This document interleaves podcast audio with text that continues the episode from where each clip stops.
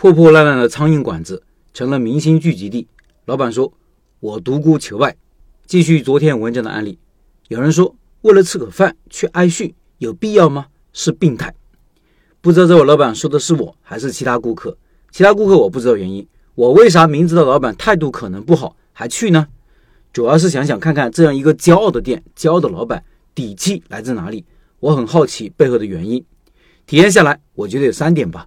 第一，经营的时间足够长，有很多忠实老顾客，不愁生意。第二，老板只做一部分人的生意，而且执行的非常的坚决。不懂我的人，请走，请不要来，请一定不要来。第三，产品自成一体，有明显的标签，也有差异化。我问老板，为什么叫旧款宁波菜？老板说，我做的就是传统的宁波菜，五十多年前的菜，我不追赶潮流。别人做新款，我只做老款，跟别人就不一样了。这就是老板的差异化思维。在得知老板的店开了三十八年，历经四次搬迁，我问老板：“你觉得生意越来越好做，还是越来越难做？”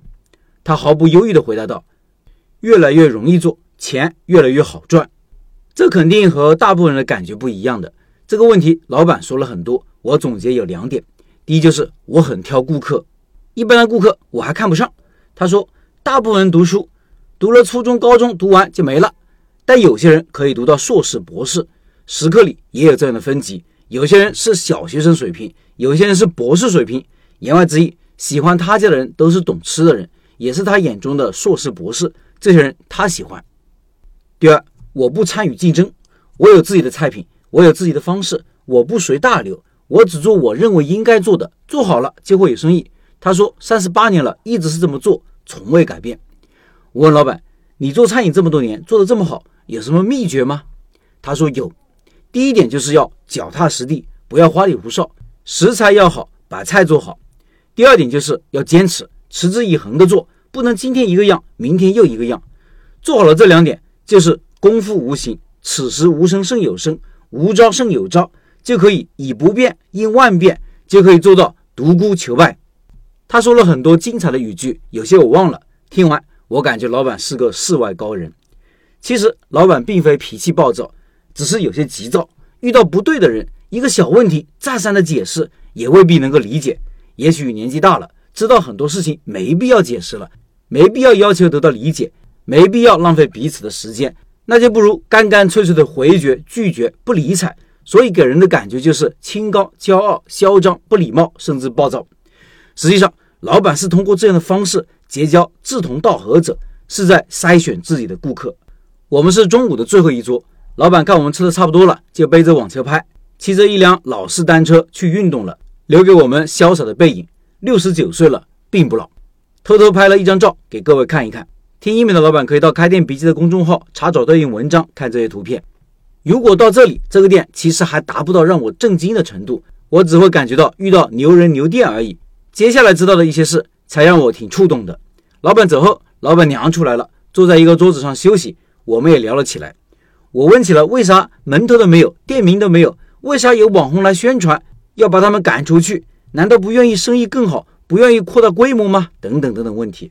老板娘说：“我们不喜欢这样，就喜欢安安静静做生意。我们也不缺生意，我们只让何超莲拍过，因为他很长一段时间都经常来吃，很熟悉了。”我开始还不知道何超莲是谁，媳妇说是澳门赌王的女儿。既然是娱乐圈人士，我问是不是经常有明星来吃饭呢？老板娘很淡定的说，娱乐圈的明星大腕基本都来过。他说了很多名字，几乎全是一线的大腕，也有很多体育明星来过，还经常被明星包场。我问明星来会不会提前打招呼，会不会有特殊要求？他说不会的，很多时候他们来了，我自己都不知道，是被隔壁座的顾客认出来才知道。他还特别提到了徐峥，说他从小吃到大，现在还经常来吃。